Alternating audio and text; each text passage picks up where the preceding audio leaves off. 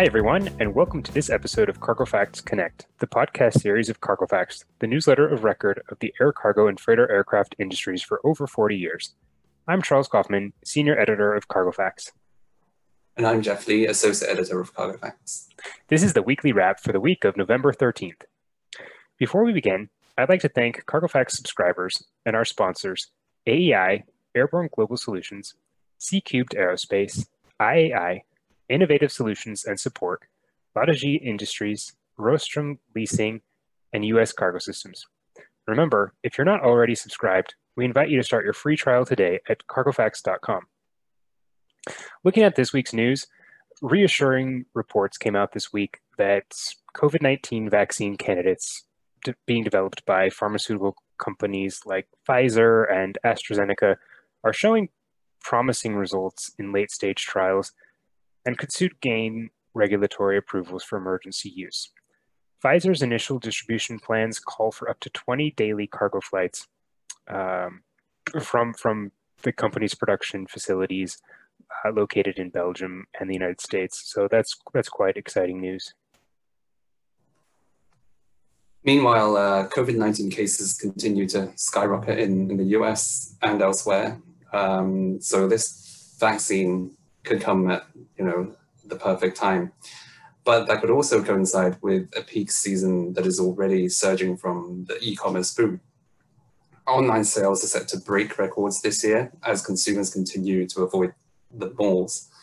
And this week, Alibaba and other retailers in China presented their 11-11 Singles Day shopping holiday and again smashed records. Alibaba reported gross merchandise sales of $74.1 billion, nearly double the 2019 total. And Alibaba's logistics subsidiary, Cainiao, processed 2.32 billion orders for delivery during the sale. Many of the other developments this week on the equipment side reflect an expectation that much of these e-commerce volume uh, is here to stay. So Charles, what's Cainiao actually doing to handle all these uh, these growing volumes, um, particularly when it comes to, to um, cross-border parcels?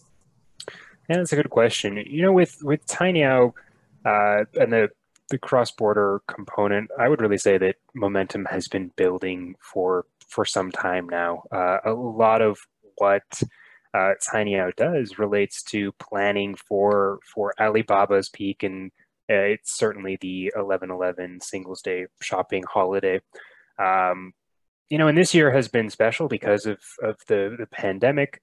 Um, the Cainiao announced earlier that they were planning uh, 1,260 flights um, through uh, about the first quarter of, of 2021. So um, a significant increase in the number of charter flights.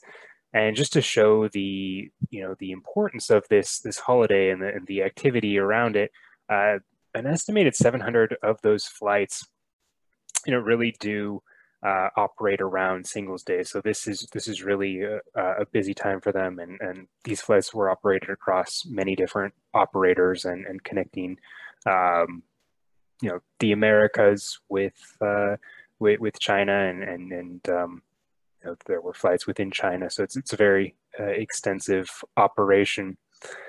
Uh, you know, around the same time, we also um, saw the opening of a, a couple new uh, bonded warehouses in in Japan.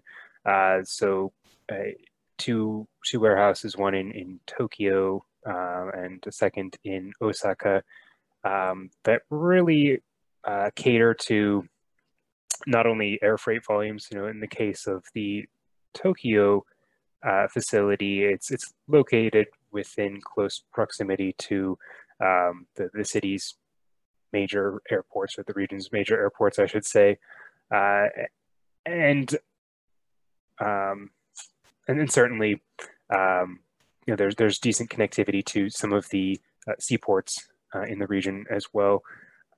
Uh, I my expectation really is that long term, uh, you know, Alibaba and, and Cainiao will um, will focus on on sea freight to the extent that's possible. Um, but we are seeing regular flights between China and Japan, um, you know, to cater to these these growing volumes uh, and, and volumes that, that cannot be forward stocked.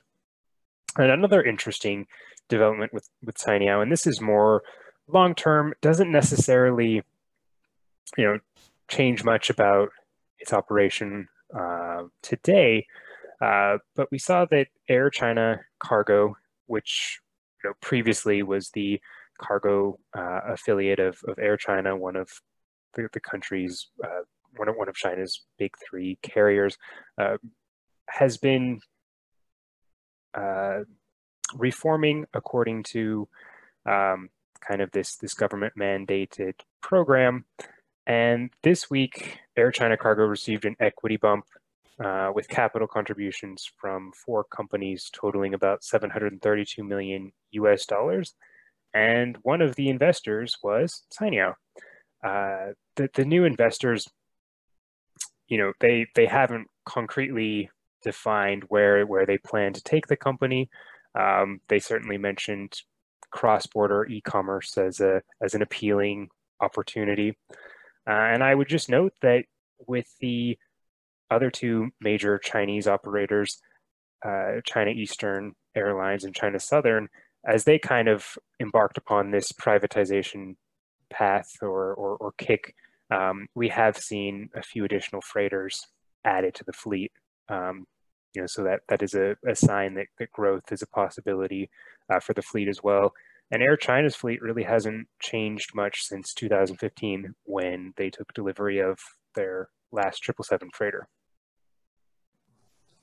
Yeah, I think uh, we might see some changes uh, pretty soon. But it's not just Air China. I mean, other we're starting to see other combination carriers um, warming up to to the idea of uh, operating freighters again, aren't we? Yeah, that's that's right. Um, you know, in, in varying degrees of uh, of transparency with those those plans, I would say as well. Uh, Air Canada is probably the, um, I would say the the closest of the the major combination carriers that they don't currently operate dedicated freighters. Uh, they're the closest to taking the plunge. So, uh, Air Canada and its its affiliate uh, low cost carrier uh, Air Canada Rouge, they you know, until the pandemic, operated a sizable fleet of 767 300 ERs, uh, about 30 of them. Uh, and some of those were owned, you know, so they're, they're on the books. Um, following the pandemic, uh, Air Canada, you know, motioned to retire some of those aircraft. Uh, and so conversion is, is definitely an option for many of those airframes. Now, whether Air Canada is converting those and um, operating them uh, within their own fleet uh, or, or selling them to uh, another operator who may have those aircraft converted. You know, that, that remained a question. And uh, this week, Air Canada signaled pretty clearly that they would like to convert at least a couple of those 767s.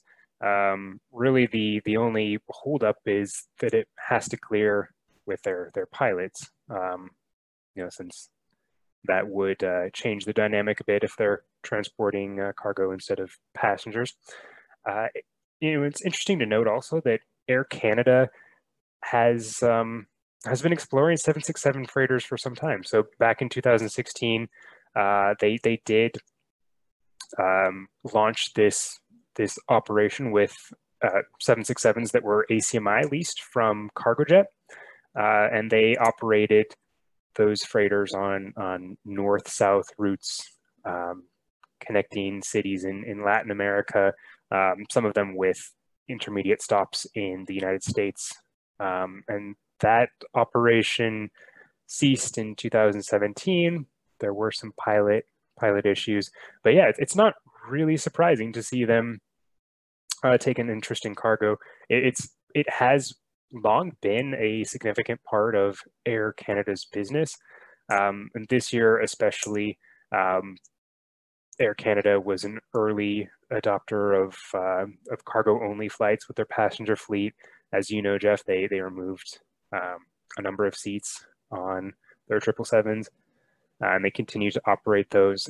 And uh, according to um, recent revenue projections, they're looking at um, hitting hitting a target of about 850 million uh, dollars, Canadian dollars, um, for cargo revenue in, in 2020, and and with freighters, they're um, they're planning to grow that a bit. Um, but you know, combination carriers aren't aren't aren't alone in uh, in looking at e-commerce. And while we dwell on on the medium wide body segment, the 767s, which are growing rapidly, we're also seeing a dramatic uptick in narrow body freighter conversions, aren't we, Jeff? We are, especially uh, the 737-800, and this is which is why we had a, an interesting story this week about cargo air in Bulgaria. Um, they actually originally had two firm conversion slots with Boeing for 800 BCFs, and they postponed those last year because of feedstock prices.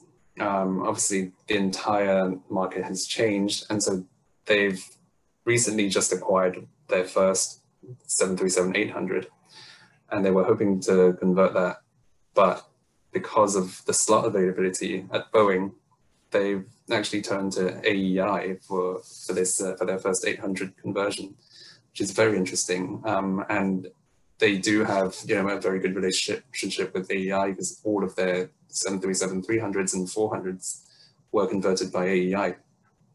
Um, they mentioned that they wouldn't have been able to get a slot with Boeing until at least 2022. So obviously that timing didn't work uh, for them. Um, so they'll be talking with Boeing to see what uh, what they can do. Um, but generally, with the 800, we've seen we have actually seen all three conversion houses um, increasing their their output capacity, um, and if by next year we can have, you know, AEI could have up to nine lines converting 800s. Boeing could have up to seven. Um, IAI has already expanded with a second one in Mexico, but that can also increase. So you know, we're, we're seeing so many um, lines converting 800s at the moment. Um, and even with that, there's still a uh, substantial backlog. So we'll be seeing uh, many, many more uh, 800 freighters. Um, but most of these um, have been ordered by lessors. So obviously a huge chunk of the, the Boeing slots are taken up by GECAS, which has which actually phoned up more options in August and now has um, 60 firm orders. Um, BBAM, Road Capital Solutions, BlackRock, GA Telesis, um, Aircraft Finance Germany, um, and potentially a couple more. So lessors are lining up to convert their uh, parked 800s. Um, the only exception, or the, the major exception to that is ASL Airlines, which uh, ordered 10 firm conversions last year at the Paris Air Show. And we believe they've uh, actually just started sending these um, for conversion, um, with three having gone to China recently. So we will be seeing those uh, coming up probably like early next year.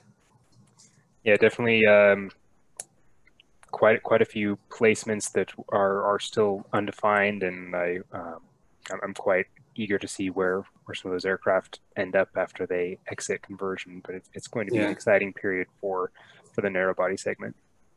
Um, yeah, we also have the the 321, which will uh, which we're also expecting to see, you know, an increase there. So that's a good point. Yeah, the narrow body, the next generation of, of narrow bodies is certainly starting to uh, to take off. What else do we have on tap for next week, Jeff? A um, couple of interesting aircraft reactivations and some uh, interesting CMI uh, arrangements, and maybe a uh, a unique 757 freighter that, that we're looking at a unique 757 freighter. Sounds like something that will will totally uh, reshape the, uh, the, the conversion market. Maybe not. Maybe not, but interesting nonetheless. Uh, that's that's all for today. Um, covered quite a lot. To those of you listening, thank you for joining us on this episode of Cargo Facts Connect. And for the latest on all things freighters and conversions, make sure to visit www.cargofacts.com. Thank you, Jeff. Thanks, Charles.